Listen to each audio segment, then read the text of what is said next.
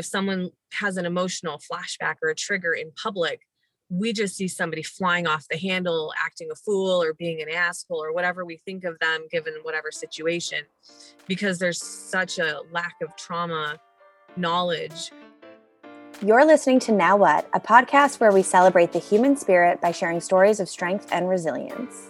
For those going through hard times or looking to get inspired to change their own life, we're your hosts, Jen and Tisha. Hi, and welcome back to Now What. I'm Jen.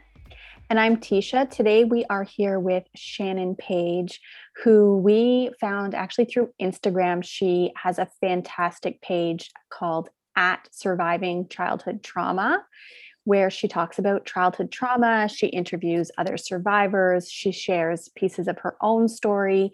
And she's agreed to come on today and talk to us about her story and how she ended up running this page and all that stuff. So thank you. Mm. Welcome, Yes, Shannon. thank you. Thank you. Thank you for having me. It's my pleasure to be here. Do you want to tell us a little bit sort of about your Instagram page and and what you're doing over there? You also have like a website and all of that. So Yeah, so that's actually I don't even know how to start because there's so many like there's so many things that are involved in how I I came to Instagram, but really the gist of it is four and a half years ago, I kind of woke up from a couple decade long dissociation, kind of like survival mode, kind of like a lack of connection to my childhood, to my past, always knowing it was there, but never really understanding or feeling the full magnitude of it. So about four and a half years ago, all of that changed. Um, and maybe in a little bit we can get into how and what happened. Um, but I began my healing journey. And as a child and all throughout my young um, adult life, I've always loved to write. So when I started seeing a counselor four years ago and I started this healing, uh, this, you know, starting to learn what trauma was and all this stuff, I started a website on blog on WordPress, you know, just a free website Mhm. basically just a public journal for whoever within the WordPress, you know, like community wanted to read it because obviously I wasn't paying for it. There wasn't, you know, any high tech, you know, keyword searches or anything like that. Um, and I got this really small little following of survivors and I would write for six months at a time and then I would just like walk away from it completely for like three or four months. And I did this like cat and mouse game with with writing out my trauma story for um, for the last four and a half years. And then the pandemic hit. And when the pandemic hit, I ended up losing my job. So I went from working all the time and doing this website, you know, kind of like in between to not having a job and being at home. So I I decided I was going to start writing again because I had all this free time to do it. And and and okay, so I went back to my website when I was laid off, when my store was closed. But then when I lost my job, I kind of had this like, I went through this really angry phase at how I was so easily tossed out, con- considering all the work that I had done and how much of my life I had devoted to this company um, in the in the year and a half prior. And I made this like promise to myself. It was May of last year, and I said, I said to myself and my husband, I said, I'm gonna give myself, I'm gonna give, I'm gonna dedicate one year of myself the same way that I have done to other jobs and other people to this website and this trauma work and see what what can happen from it. And so I started like exploring online. How do I go outside of my website, you know, and, and kind of picking up, do I want to go to Facebook? Do I want to go to Pinterest? Do I and I ended up on Instagram and I've never always had a personal Instagram, but I've never been on that circuit of Instagram for small business and entrepreneurs and um, personalities and influencers, things like that. Right. Um, so yeah, I just I went back to Instagram. Initially, I was sharing other people's stuff. Like if you go far enough back in my grid, it's always other people's memes that I would share. And then I don't know, something just changed. I I started to connect with survivors in the summer of last year. Um, Bachpan uh, Save the Innocents is a page that reached out to me. I was telling you about earlier. They're from Mhm. India. It's an amazing organization um, that works with children and adults, just educating to prevent childhood sexual abuse. But also, they have, you know, they just do amazing work, peer support, all this wonderful stuff. And they reached out to me and asked if I wanted to share my story live. So I said yes. And it was like the most terrifying thing I have ever done in my entire life. It was in August of last year. Was that your first um, time like going live in that kind of capacity? Yes. Wow. It was my first time going live, period, ever. Yes. Um, okay. Let alone sharing my story like that. Um, yeah. I'd written it and I talked about it in therapy, but that was my first time saying it out loud like that wow. to an audience. Yeah. Um, and I do it so easily despite my fear. Like I went into so much detail. I just like, it was like I just needed to tell my story um, mm-hmm. to just mm-hmm. in detail without a filter in a space that I knew was specifically for that. Um, and it was so empowering. It was terrifying. I had the worst panic attack afterwards. Like we took off to the sunflower farm afterwards. It was it was so intense um, going through the details like I did. The fear of of like my like my family. All you know, how would they ever find it, right? But the fear that they were going to find this web this video watch this this you know me sharing my story and and calling me a liar that became this real fear. But it was it was it was so empowering at the same time. And that was like that pivotal moment for me. I i had already done a couple shares of my story in writing with other organizations. Um, but after that online i was just like okay i can do this too um, and from there, everything on my Instagram chain, Instagram page just started to change. Um, mm-hmm. And that's kind of how it happened. And from there, I just started to, instead of blogging, I wrote, you know, like a 2200 character caption right. and then summarized that and turned it into a meme. And that was just kind of how it happened. I always do my journaling in the morning. I'm a coffee lover. And the next thing I knew, Thoughts Over Coffee was born. so that's yeah. amazing. And it's so interesting that your first time, you know, like really speaking it, your story out in a public way was on this live. Um, yeah, I can't. Um, why don't you? So why don't we backtrack a little bit? So four and a half years ago, you kind of woke up out of this like fight or flight. It sounds like dissociated, dissociated place mm-hmm. what like precipitated that? What like kind of bring us yeah so i so i have a lot of trauma in my childhood. My child my trauma started well before i before i can remember so my my when i was born my mom died. And from that point on i i was with my dad i was with the abusive side of my family. So um the whole of my childhood the trauma the sexual abuse the neglect the abandonment the trial the suicide there's you know the estrangement all of those things. And then um they all led up to i think it was like 17 i had a couple guardianship changes. Um, i had all these things happen that when i turned 21 i met my my first husband. I had my first child. My marriage dissolved I like I slammed this door shut and I just completely forgot about that person behind the door and everything that ha- had happened to her. And I um, just started on this like single mom survival mode, no time for breakdowns, make sure my child has the best life I can give them. Um, you know, no time for screw ups, get a good job, find a boyfriend, you know, provide a secure and stable life. And so I went into this like autopilot, like comfortably numb mode um, and it was a very damaging mode because I spent eight years in a narcissistic relationship. I was not emotionally available to my child. I projected a lot of my own attachment issues onto my kid in forced relationship, you know, with their father. There was just so many things that I did wrong in those 20 years. it was about 20 years because no, 17. Because then at 29, gosh, my math is so yeah, because at 29, I I left the the narcissistic boyfriend, met my husband, and started this new, um, much different, much more healthy relationship, still in this dissociated mode. And so um, I started basically down a road of where reality, uh, real reality, and my narrative in my head started to not match up. Um, mm-hmm. As my husband, you know, showed me what actual like unconditional love was, and you know, cheered me on and loved me and gave me all this space to be myself, I started to fall apart in, inside, I guess. But I didn't really know it was happening. So the way it manifested was our our marriage started to cool and we've had the most amazing relationship we never we never fight we have moments of frustration you know we might get a little heated but we've always had just even before i started healing our communication's always been good. So we were together for seven years before we got married. It was a year into our marriage. All of this was starting to happen. Um, i just i was starting to not feel myself right? Like i just things just weren't happy like they were supposed to be. Um, intimacy in my marriage was disappearing. We were starting to bicker a lot more. Things were getting cold um, i couldn't figure out exactly what was happening. I mean we were we had just got married we had just had a baby like things are you know are stressful but they should be so happy right now. Um, and then this one day i noticed he's not wearing his wedding ring.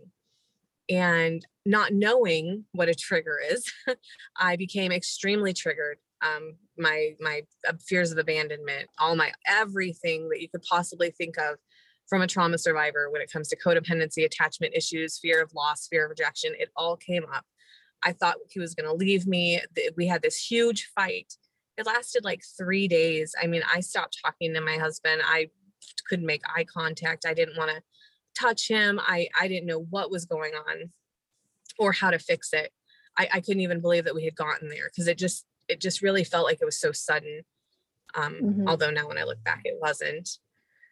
Um, and then I was sitting at work. It was like day two of this fight, of this like three or four day fight that we had. I'm sitting at work and i just it just suddenly it just slammed into the front of my brain i don't know how else to say it and i literally sat there and was just like saying out loud to myself there's no way it can't be that and i started to google um, what the symptoms of child you know like childhood sexual abuse in adults you know like i didn't even know really what keywords to use because i had really no idea what i was looking for. I had no understanding of what it meant to be a trauma survivor or what it meant to have complex PTSD that point in my life i'd only ever been told i'm depressed and sad and you know given antidepressants and stuff if i sought mental health um, help. So um, yeah i started looking these this i started looking stuff up on google. I started reading articles. It was like reading my life's story. It was it was like so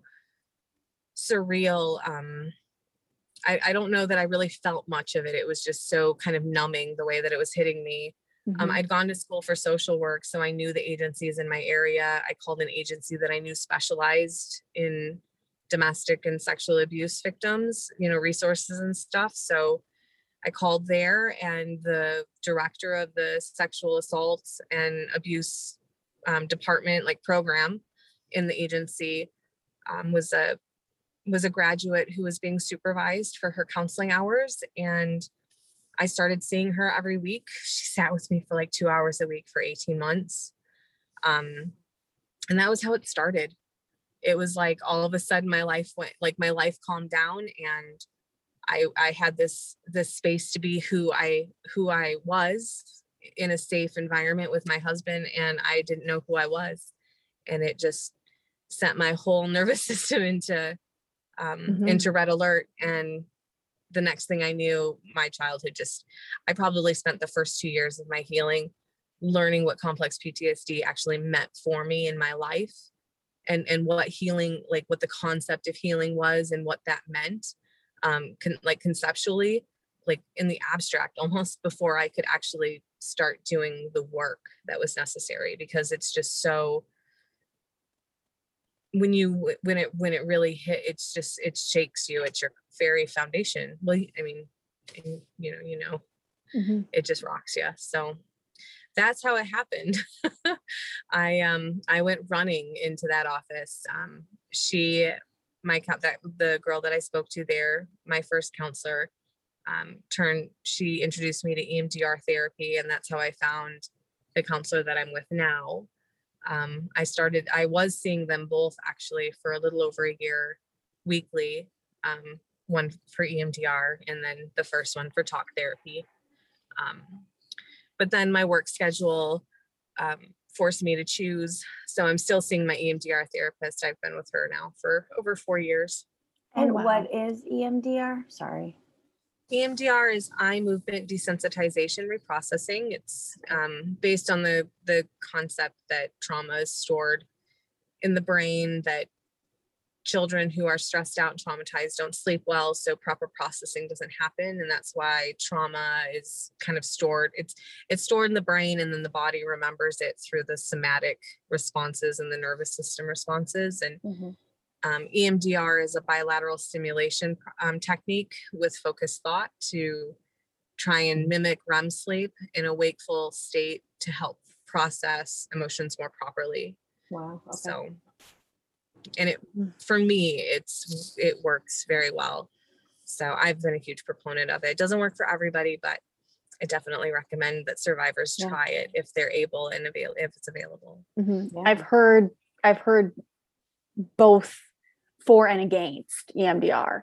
Um, mm-hmm. Some people swear by it. Some people like it didn't really work for me. But mm-hmm. as you said, if you need to try something, then yeah. maybe that's something to yeah. try, right?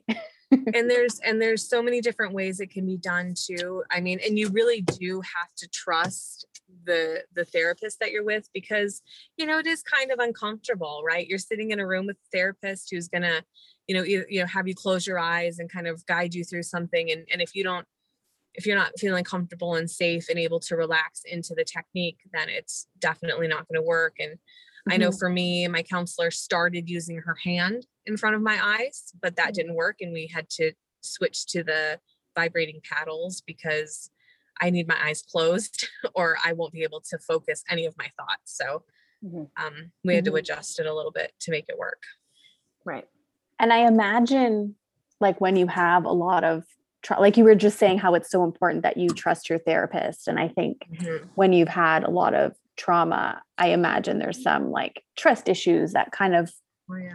come with that that maybe the trust isn't given oh, yeah. as readily, I suppose. I would say it was my it's either my second or third appointment with my counselor I had the worst panic attack. I was absolutely certain she thought I was completely crazy, had made it all up. There was no way that someone could have gone through what I had gone through or be, or be so screwed up at my age, you know, after having lived, you know, 30 at that point I was 37, 37 years of functioning adult, you know, adult life and then all of a sudden I'm just like a, a you know, a heap on the floor. I can barely keep myself showered and get to work. Um, and I and I I was just absolutely certain that the only reason that she was even helping me was because I was paying her through insurance. It was it was you know and but I I had to push myself through that discomfort and take the logical side of me that knew I was in counseling to help me with this stuff. And I had to talk to her about that. Um you know and I actually wrote a piece a year into counseling and then I I revisited it at year 2 um called 11 things tra- trauma survivors need to know bef- when they start counseling and the first thing is that you know you have to find a counselor that you're comfortable with that you trust um, because they you, they're going to help you through some of the the most you know intense and painful embarrassing shame filled whatever you know add whatever adjective you want to it mm-hmm. um stuff. In fact, I just said to my counselor a couple weeks ago that she is the first person that has given me the space that I've been able to trust that has, you know, been there for me to deal with this stuff. Um, so it's very important. If you don't feel that after a couple sessions, if you're not starting to feel that connection, it's time to find you know search out another counselor because you have to trust your counselor you're not going to be successful mm-hmm. yeah well we so. always we i mean obviously our experiences are all very different but i definitely interviewed therapists before i started therapy after my husband was killed at work because i just knew like I, I met with somebody who I was like, yeah, you're not my person. Can I get out of here? yeah. Yeah.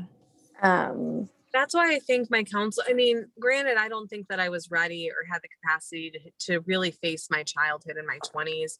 I did see a couple different therapists in my 20s, you know, but I also don't think that I trusted them and that maybe if there had been a connection there, maybe I could have started this sooner. I wasn't really in the best environments in my 20s with the relationships I was choosing. So, you know, there was a lot of elements that that really, you know, that that made my survival mode necessary for as long as it was. Right. But then a lot of elements that really showed up to say, okay, it's time to take the armor off Shannon and start dealing with this stuff. So yeah. Mm-hmm. yeah. And there's so many people walking around, I think, with that, with that armor.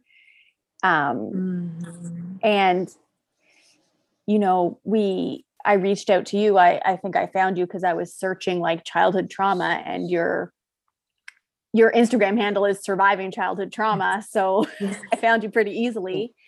But it is a it's actually very common that mm. people have childhood trauma. Yeah. Um, but it's not always something that people feel that they can share because I think there is so much like shame wrapped around it and there's so many just a multitude of sort of layers that mm-hmm. make it hard for people to talk about it you know what i i definitely agree we that we we filter ourselves as childhood trauma survivors um mostly because i think we live in a world that doesn't really like um can't handle it right? It's child abuse especially childhood like child sexual abuse is it it it's so uncomfortable it's so disgusting and so unsettling for people that yeah it's a lot of us we start to share and then all of a sudden we see this deer in headlights look and we suddenly want to stop and rewind and take everything back and make everything you know? Yeah i definitely um i definitely agree with that but i think even more so especially now i'm starting to see more people are talking about it but what but what's taboo or what's not being addressed like one of the things I noticed about the Me Too movement, and I don't want to, and I'm not discrediting it or minimizing it in any way because it was, it's so important. But Me Too was great for collect for collectively bringing us together as survivors but it didn't do anything for us when addressing the symptoms of complex PTSD that we all live with because that's the problem like that's what society can't seem to get a grip. It's like if someone has an emotional flashback or a trigger in public, we just see somebody flying off the handle, acting a fool or being an asshole or whatever we think of them given whatever situation, because there's such a lack of trauma knowledge that nobody can can you know we when somebody is popping off we can't stop ourselves and say this isn't about me. Now let me respond to that person's reaction. And i think that's the problem and that's what i try to do on my page. I and maybe that's one of the reasons that um because like my page has grown organically. I never have promoted a post or tried to you know um do get like giveaways to like follow my page kind of like i've never mm-hmm. done any of that. My my following has grown organically um because i talk about the actual symptoms not just my story. It's not just about the fact that I am a childhood sexual abuse survivor or that I've gone through XYZ. It's that no, I'm actually a 41 year old mother who just on Monday went through an emotional trigger because my father in law disrespected a boundary and then rolled his eyes at me when I tried to say, Hey, I have this boundary that you're disrespecting. And it just sent me into a, you know, into a spiral that I had mm-hmm. to to try and control so that my child doesn't see me losing control, that I'm not putting my husband in an awkward position, and then I'm addressing it and dealing with it in a functioning way, you know? So it's like, that's the stuff that's so important that we don't talk about, you know, or, you know, again, that I'm a 41 year old woman who you know, one day I'm out and I'm happy, like you guys see me right now. And then, you know, nobody knows that literally today I've I mean, I mean, I changed my shirt, but I'm still in my pajama bottoms, and I probably should have showered this morning. But you know, we've done a lot this week, and I've been going through a lot, and I had that trauma thing on Monday. So today, I just did nothing because that's what I needed to do so that my body and my mind can kind of catch up. Mm-hmm. Um, so that's the stuff like I definitely agree. We don't talk enough about our abuse so that it becomes more like it I don't I don't want to say normalize because we don't want to normalize abuse, but we need to normalize survivors speaking up, but not just about the abuse, also about the effects. Yeah, and that's one of the things when we were starting this podcast that kind of came up was like you hear these stories of like oh yeah so and so was abused or you know someone went through this horrible thing and and now they're okay mm-hmm. right? Or we see these kind of happy endings where it just kind of ends there in the media like yeah. someone was attacked and now they're better. Yeah. Without actually addressing how that uh, attack let's say or whatever it was that happened actually impacted that person long term and what people have to go through to try and recover from some of these events that happen in their lives. Um, and that's part of like our kind of mission statement is to try and talk about all of that stuff too. Yeah. Because that's where the hard work is is like the afterwards.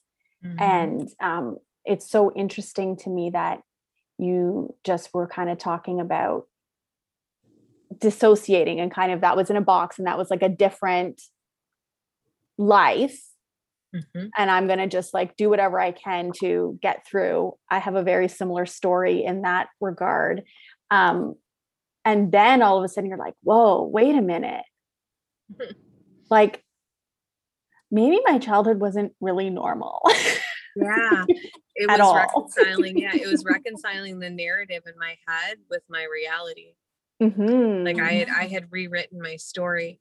And not that I'd necessarily rewritten it any differently than what it happened than when what than what had happened, but I did rewrite it in a softer, more palatable way for myself.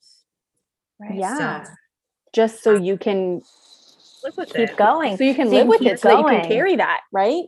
Just so I can live with it. Because the weight of some of the stuff is very heavy. Mm-hmm. Yeah. And like and it it is it's very and it and it so and like it doesn't it doesn't go away right? Like i think that's um, one of the things that i saw when i was kind of reading about um, and some of the things that you guys wanted to talk about.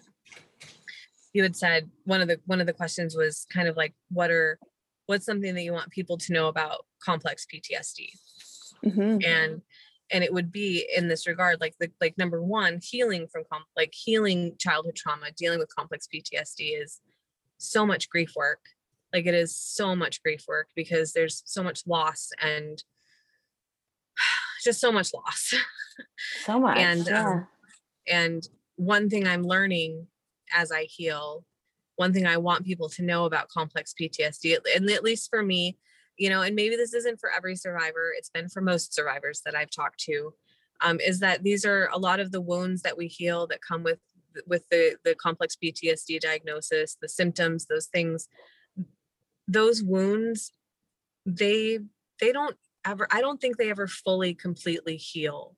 I really don't. The the wounds that we sustain as childhood trauma survivors, as childhood abuse survivors, you know, like for me specifically, you know, it was my grandfather who was molesting me. It was my dad who was protecting him and silencing me. It was my dad who was going to testify at the trial against me. You know, there was there was so much um betrayal in like in that relationship, like the wounds from like how do you heal like that? Yes, I will learn how to carry it. Like that's what I'm learning. I'm learning how to live with that, how to cope with it on days when it's a little bit heavier than others. But 30 years from now, my dad's betrayal is going to hurt just as much as it does now, and just as much as it did when I was 14. And he did yeah. it, you know? So, so yeah, if I wanted anyone to know anything about childhood trauma and complex PTSD and this healing process, it's that it's a it's a lifetime journey, but that's not necessarily a bad thing. And that's what I'm learning. Mm-hmm. is that the, mm-hmm. the the journey is difficult and it's hard to accept sometimes. I get pissed off that it's a lifelong journey. Um, but but it does get easier to carry. So mm-hmm. I think there's a uh, I've said before um, on the show, there is like we're very trauma illiterate. you know, there's not, you know, we don't understand trauma. And then when you're dealing with with these acronyms like PTSD and CP PTSD, they're very offhandedly thrown around mm. By people who don't yeah. understand them.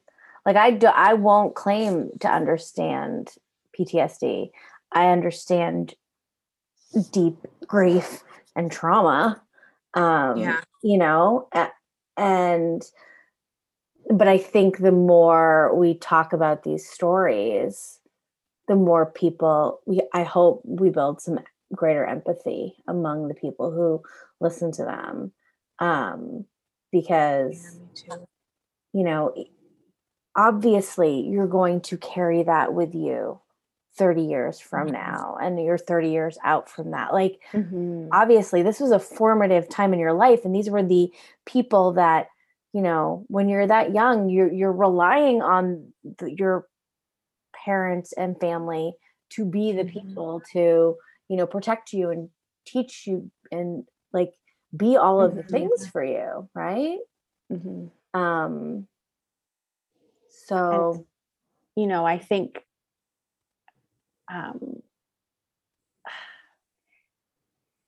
as a childhood trauma survivor um and if I'm being honest, like I really feel that I was parented um, also from uh, a, I was parented by someone who also had their own trauma.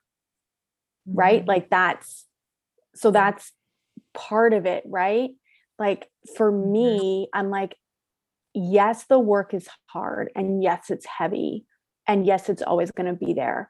But I feel like I need to do the work because it has to stop with me Yes. Like that trauma that happened in my childhood, whatever, like it has to stop with me.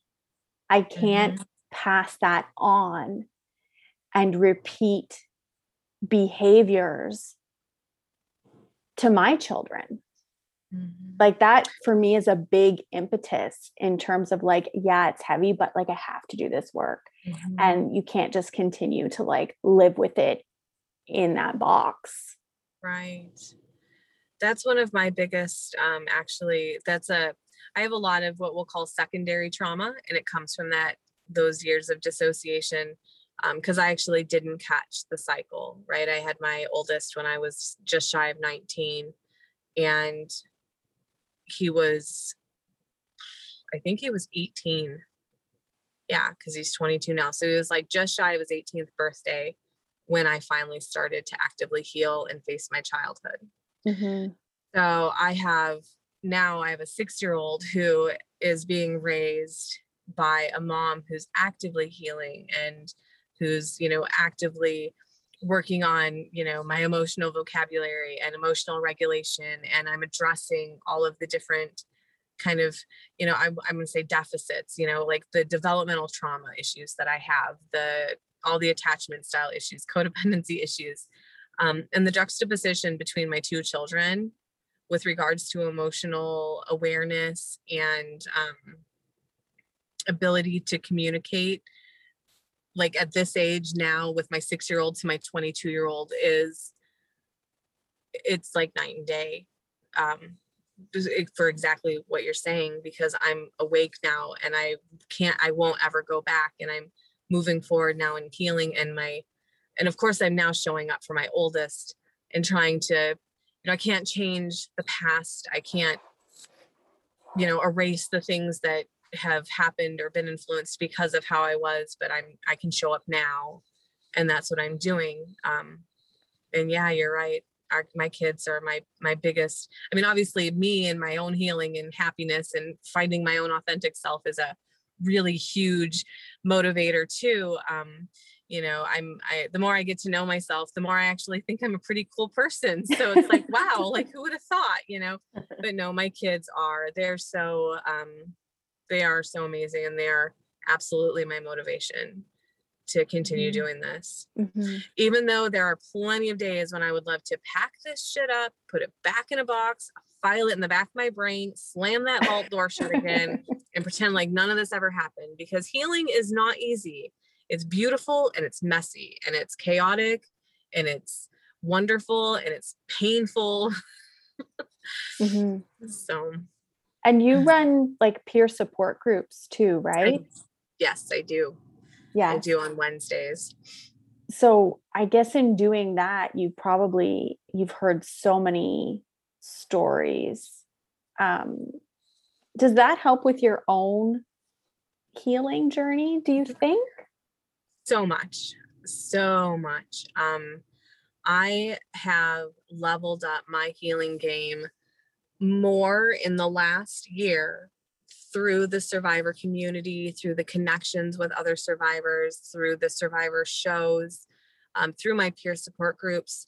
Um, like I, t- I, I think in almost every episode of Trauma Talk Uncensored with my my best my best survivor friend Tanner, her and I always talk about how our trauma wounds are relational and so we can only heal them in healthy and safe relationships.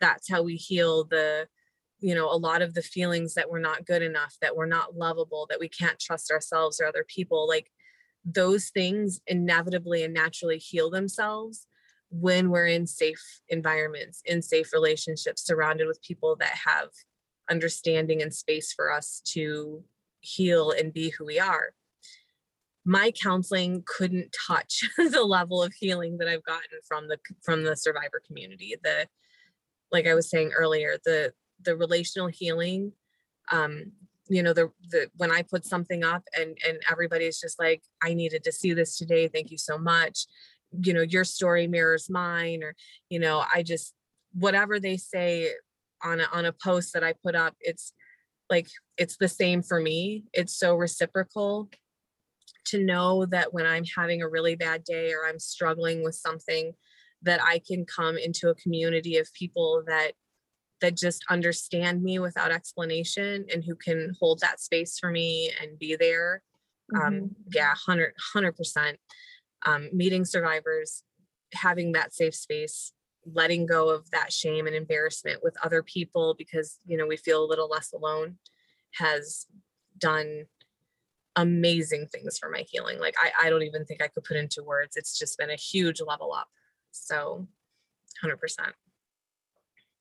Amazing. Yeah, yeah, I think you're you're doing a lot of good work just connecting people, healing yourself, helping other people heal.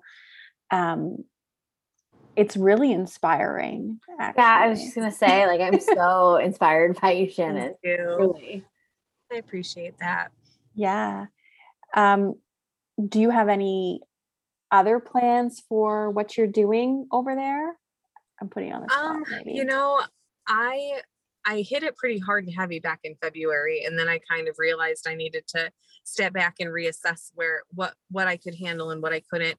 Um, mm-hmm. right now, I just I have the peer the peer groups going. So any of your listeners who would like or who are interested, if they go to they can either go to the link in my bio on Instagram or they can just go to my website, which is survivingchildhoodtrauma.com.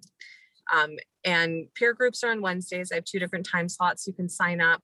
I normally put the groups up monthly. I tend to do them topic focused just because it's easier for us to then come in and have a conversation. I kind of joke that if you ask a trauma survivor, hey, how's it going? How are you feeling? It's like we look mm. at you like, really, what part of that question do you want me to answer? So, or um, how honest do you want me to be? yeah, how honest do you want me to be? Exactly.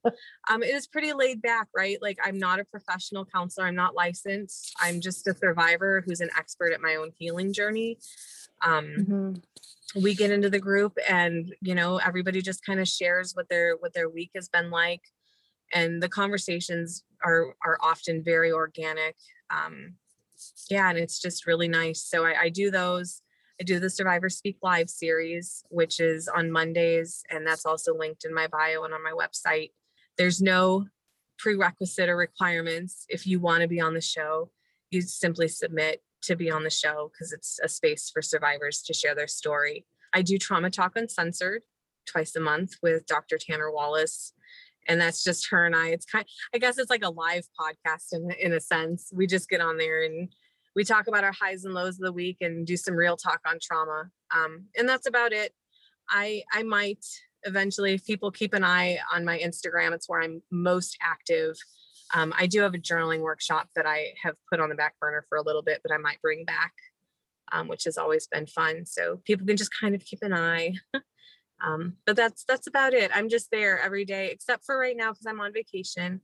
But I'm just there every day sharing my sharing my journey you know whatever yeah. it may be sometimes it's there's nothing to report sometimes there's all kinds of crazy trauma triggers going on it's it's uh you just yeah, never know what the healing get. the healing isn't linear right Mm-mm. and we've there's talked about that with with grief and in all types yeah. of other situations um and i also loved that you said like there's no prerequisite because the reason I love it is that I really do think that there are people who look at trauma and say, "Oh well, I wasn't sexually abused, so my childhood wasn't wasn't traumatic. Mm-hmm. I wasn't physically abused, so it wasn't traumatic." Mm. It's like um, and we hear these. Enough. I was um, talking with my own therapist, and I was like, you know, you hear these stories of like the kid was kept in a cage and was starved to death and like that is mm-hmm. a very traumatic childhood and when your childhood wasn't that there can be sort of this idea that we minimize that and say well it wasn't that bad and ignore the ways in which our trauma is actually impacting us daily yeah i have i have had yeah the survivors on my show do not have to be even necessarily abuse survivors. I've had uh, a couple survivors that their traumas were literally um, like freak accidents in their childhood that caused conflict. One one survivor is a, a burn victim. Her there was a tragic fire in their home that you know severely injured her and her siblings, and you know she lost her parents very young. Um, another survivor was in a car accident very young and lost, you know, him and his sister were severely hurt and the friend was killed. And, you know, so yeah, it trauma is trauma is trauma. If it overwhelmed your brain's ability to cope, it was trauma. If if it felt traumatic to you, it was trauma. It it yeah, no comparing. Um my mm-hmm. my show is literally a space for survivors who identify as survivors who want to come and share, talk about their healing, just have a space to talk because we a lot of times we just talk about the struggles with emotions, the struggles with um, relationships, you know, the struggles with with our sense of self and our and our the way we talk to ourselves and think about ourselves. Um, mm-hmm. You know, because that's all the stuff that makes us feel really lonely. Like we don't like to talk about it. It's embarrassing. How why would we think those things? Logically, we know they're not true, but but our brains won't shut off. Um, so yeah, yeah, that show, I'm I'm constantly in awe of it. I'm so honored to be a safe space for survivors. Um, mm-hmm. and yeah, it's it's a it's a it, it is it's an honor to have that show to be a part of that show to meet everybody. So you're so humble. You're not taking any credit for it. I mean, yeah. back back to those trauma terms. Have you heard of imposter syndrome? right there it is, right there. No, yeah. No, but I, but I, I, I am though. I, I am so grateful every day for what it because, um, because the work that I do gives my pain purpose, and I think that we all need that in some way. That that little bit of purpose for for what we've been through because there's no sense to it and there's no it you know it's so un, there's so it's so unfair. There's no there's just no sense to what what we've been through or the traumas that we've all experienced whatever they are so yeah. Mm-hmm. and again i just love meeting people. It's like i think there's it was it was innate in me to to fall into this role. I love to write. I wanted to be a counselor it just all kind of meshed into this instagram personality and it all works. Yeah it definitely works. it's working you're you're killing it over there. So yeah. um thank you for for being on the show with us and for providing that space and and for sharing with us here and um, just helping people really. Of course. Of course. I'm i wouldn't i wouldn't have it any other way. Life is good.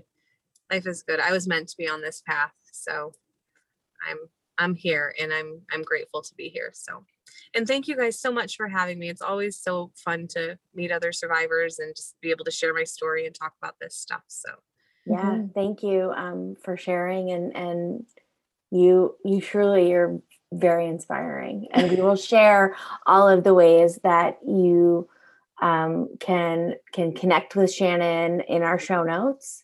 Um, yeah, thank you. Thank you so much for all you do.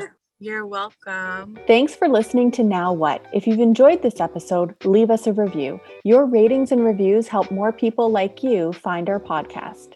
Don't forget to subscribe and share this episode with someone you think would love it. And make sure to find us on Instagram at nowwhat underscore podcast. Until next time, we're Tisha and Jen. Remember, your hard times are the chance to write another chapter.